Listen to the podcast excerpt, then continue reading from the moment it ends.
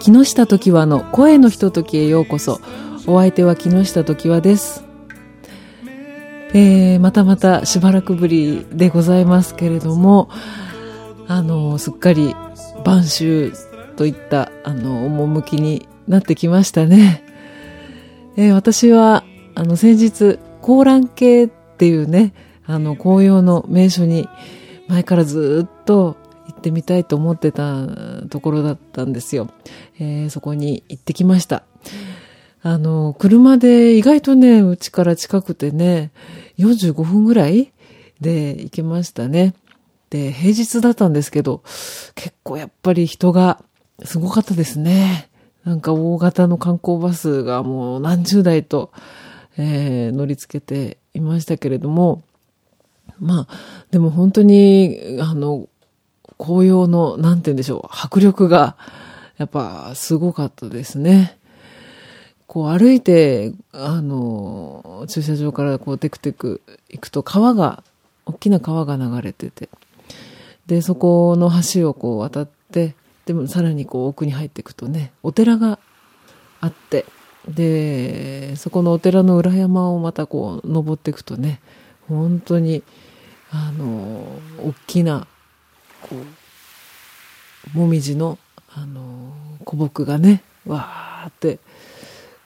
こう、歩いていく道をこう、覆いかぶさるようにね、あの、枝が伸びていて、だからそこからこう、光がこう、降り注ぐと、何とも言えないこうね、オレンジ色の光に包まれた、なんかそんな幻想的なね、あの空間でした。あの、とてもいいところでした。なんか他の季節もね、行ってみたいなって思いますね。えー、この、あの、あたりというか、まあ、東海地方、あの、この季節すごくね、思うのが、キャベツが出回ってるんですけれども、あの、しかも、一玉50円とかあの、で、売られてるんですよ。安いですよね。一玉50円って。関東、まあ、東京に住んでる時は全く考えられなかったんですけど、で、だから、まあ、春、春は春キャベツっていうのがあるのは知ってたんですけど、この時期もこんなにキャベツがあるんだなと思って、で、そのキャベツを買いあさっては、まあいろいろキャベツ料理にあの取り組んでるんですけれども、まあ、ロールキャベツっていう代表選手がありますよね。えー、ロールキャベツってね、だから作ったことなかったんですけど、あのこのシーズンすごいもう私何個ロールロールしたか、あの、数えきれないぐらい、本当にね、おかげさまでロールキャベツを作ってるんですね。で、本当にこの辺りのキャベツ甘いんですよ。春キャベツももちろん甘いんだけど、秋キャベ？もね、あの、すごく甘いです。で、ロールキャベツとか、あと、ザワークラウトもね、あの、やってますね。ザワークラブともすごく、えー、美味しいのができましたね。あの乳酸菌っていうのがね、こういいんですよね。あの酸っぱいのが、こうお腹にもあのとてもいいという。で、ロールキャベツ何個か作ってるうちに、ちょっとこうコツが、あの、一つ分かったんですけど、こう巻いて、巻くじゃないですか。で、巻いて、あの、たまにこう、用事とか、なんか、串みたいなので、こう止めて、で、鍋に入れたり、あの、することもあると思うんですけど、そういう用事使わないコツを、あの、発見したのが、あの、お肉をこう巻くときに、そのキャベツをなるべくね、厚めに巻くんです。まあ2枚、2.5枚ぐらいかな。ちょっとこう多めに巻くとこあの、ぶっとくなりますよね。あのロ、ロールが、そのものが。で、その太いのをその鍋に、あの、敷き詰めるんです。ぎゅうぎゅうって。そうすると、あの、茹でるときに動かないから、あの、止めなくて済むという。ね。ちょっとそんな、それでキャベツもたくさん食べられるし、うんうん。なんかそんなようなことを、まあ発見したりしてるんですけどね。ねえ、ぜひ、あの、うん、おすすめですね、このロールキャベツは。えー、さてさて、あとね、お話ししようと思ってたのが、11月なんですけれども、11月っていうのは、紅茶好きだったっていうのをご存知でしたでしょうか？と言っても11月あと1日で あの終わってしまうんですけれども、えー、11月の1日っていうのがあのどうやら紅茶の日っていう、まあ、紅茶協会みたいなものが、あの、定めたんだと思うんですけれども紅茶の日なんですって。で最近ねあの私、まあ、この辺こう名古屋とか愛知県は本当にたくさんあの喫茶店があるんですけれどもで最近ねそのコーヒー屋さんじゃなくて紅茶専門店をあの近所に見つけたんです。そしたらあのとってもあの素敵なお店で、うん、あの紅茶も美味しかったんですけどそこ行って初めてちょうどあの11月だったからあの紅茶好きっていうこう紙がねあの貼ってあってあそうなんだと思って。でなんでかっていうとその江戸時代にねあのロシアにあの日本の船があの漂着したしちゃったっていうのは何件かこうあったらしいんですけどそれでその漂着しちゃった漂流してねであの無事に日本にまた帰ってこれたという初めての日本人っていうのが大黒屋幸太夫っていうね人がいたんだそうです。でこの大黒屋幸太夫ってあの井上康の小説にもなっててで映画にもなった「おろし屋国水務炭」というね、えー、岡田健さんがあの主演の映画だったんですよね。で、私は見たことないんですけれども、新見さんが見たことあるだそうで、あの、とても面白いそうだったので、私も今度、あの、ビデオ借りてみようと思うんですが、その、高太夫が、その帰国する、まあ、あの、ちょっと前に、その当時の、あの、ロシアの、あの、女帝、エカテリーナ2世に、あの、招待されて、で、日本人として初めてあの本格的なこうあの欧風の紅茶あのアフタヌーンティーをあの楽しんだ日っていうのが11月1日なんだそうです。でそこからまあ あのね紅茶の日となっているそうなんですけどまあそのなんだろう高太夫がその紅茶をっていう文化をこうまあ日本に持ち帰ったのか、まあ、そこまでわからないんですけどねなんかちょっとそういう歴史のロマンを感じますよね。であのその近所の紅茶屋さんもねすごくあのこじんまりとしてるんですけどあの素敵なところでで私があの前に住んでたあの家の近くにもねやっぱり紅茶専門店があって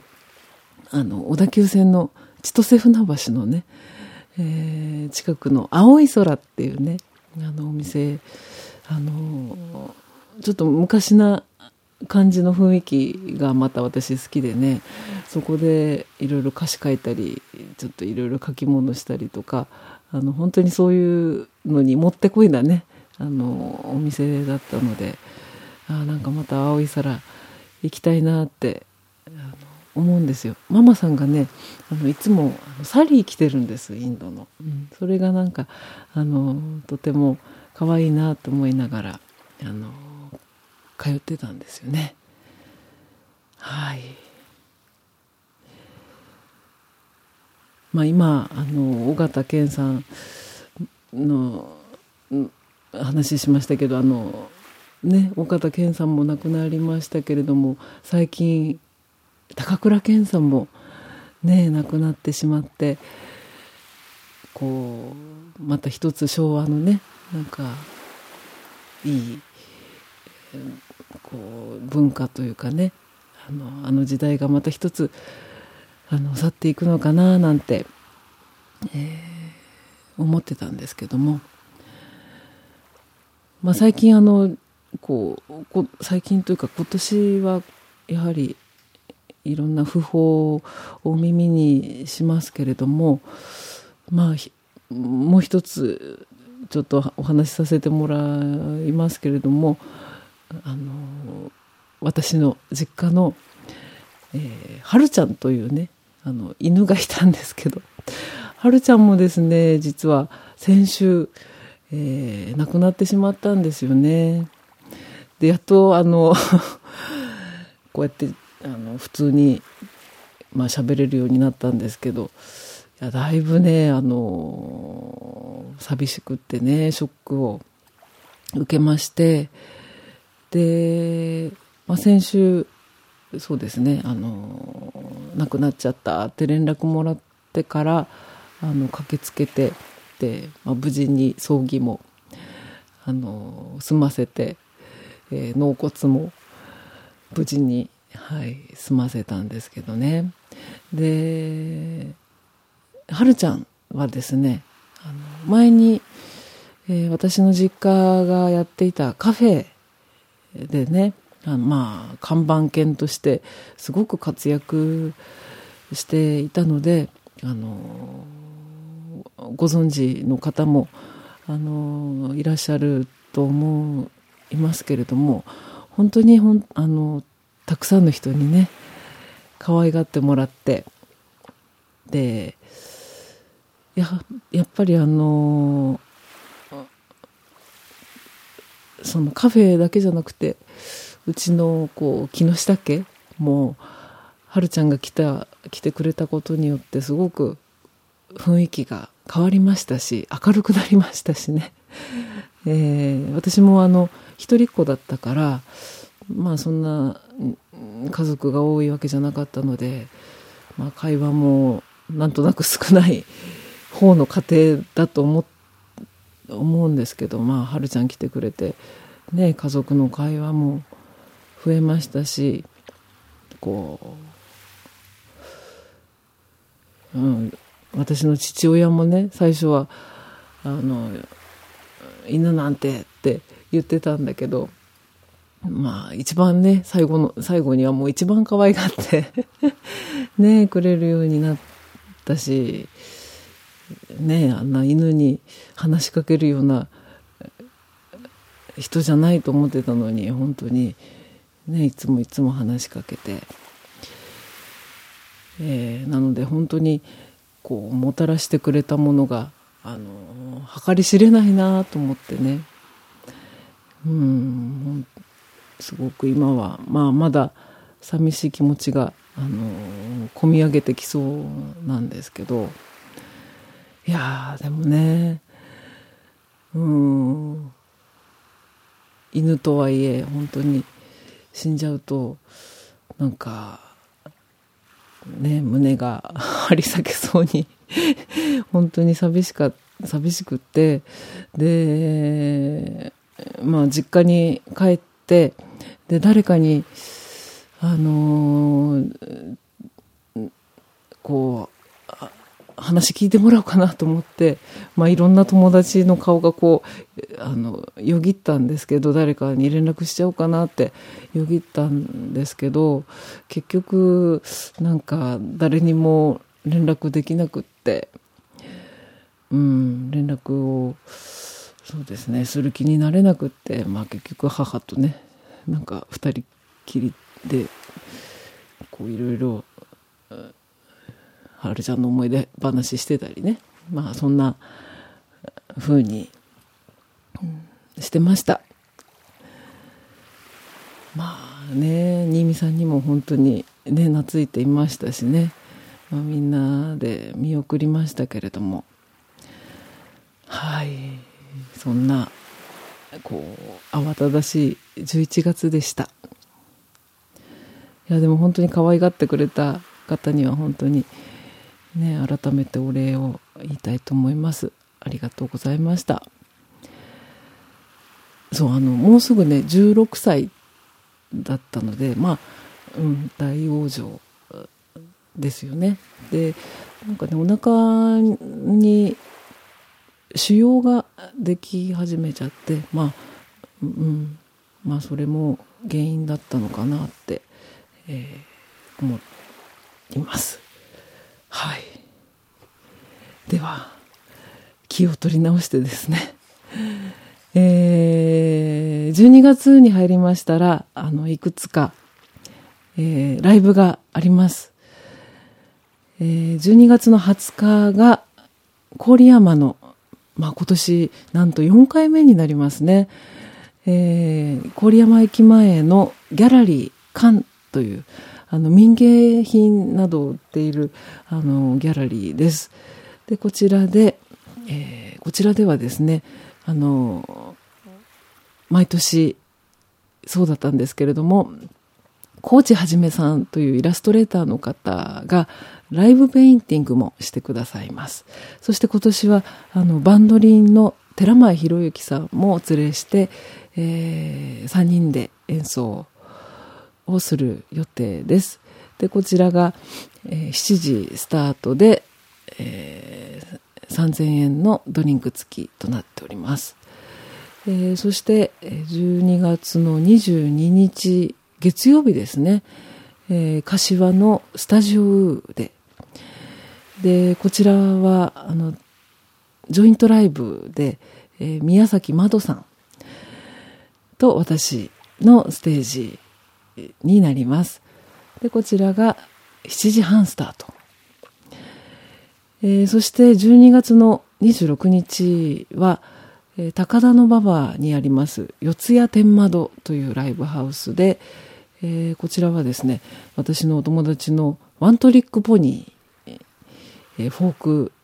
デュオですね。本当に可愛いお二人なんですけども、えー、この方たちの、えイベントで歌います。でこちらは7時スタートとなっております。ぜひぜひ遊びにいらしてください。えー、それではあの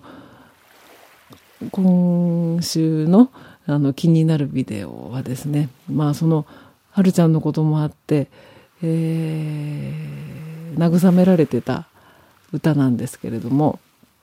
ミルトン・ナシメントが、えー、歌っている「セルタス・コイザス」という、えー、歌でこれはねあのルル・サントスという人が作った歌で、まあ、結構ねブラジルのいろんな人がカバーしているあのとてもあの素敵な歌でですねあの沈黙がなければ音がない、えー、暗闇がなければ光もないだろう、えー、人生とはいつもこんなものであって、まあ、昼間があれば夜があってで肯定があれば否定もあるというね、えー、そういう歌です。ぜひぜひ、えー、ちょっと音があの悪いかもしれないんですけどもライブ映像で、えー、ぜひぜひ聴いてみてください、えー、それでは今週はこの辺にしたいと思いますどうもありがとうございました。木下時和でした。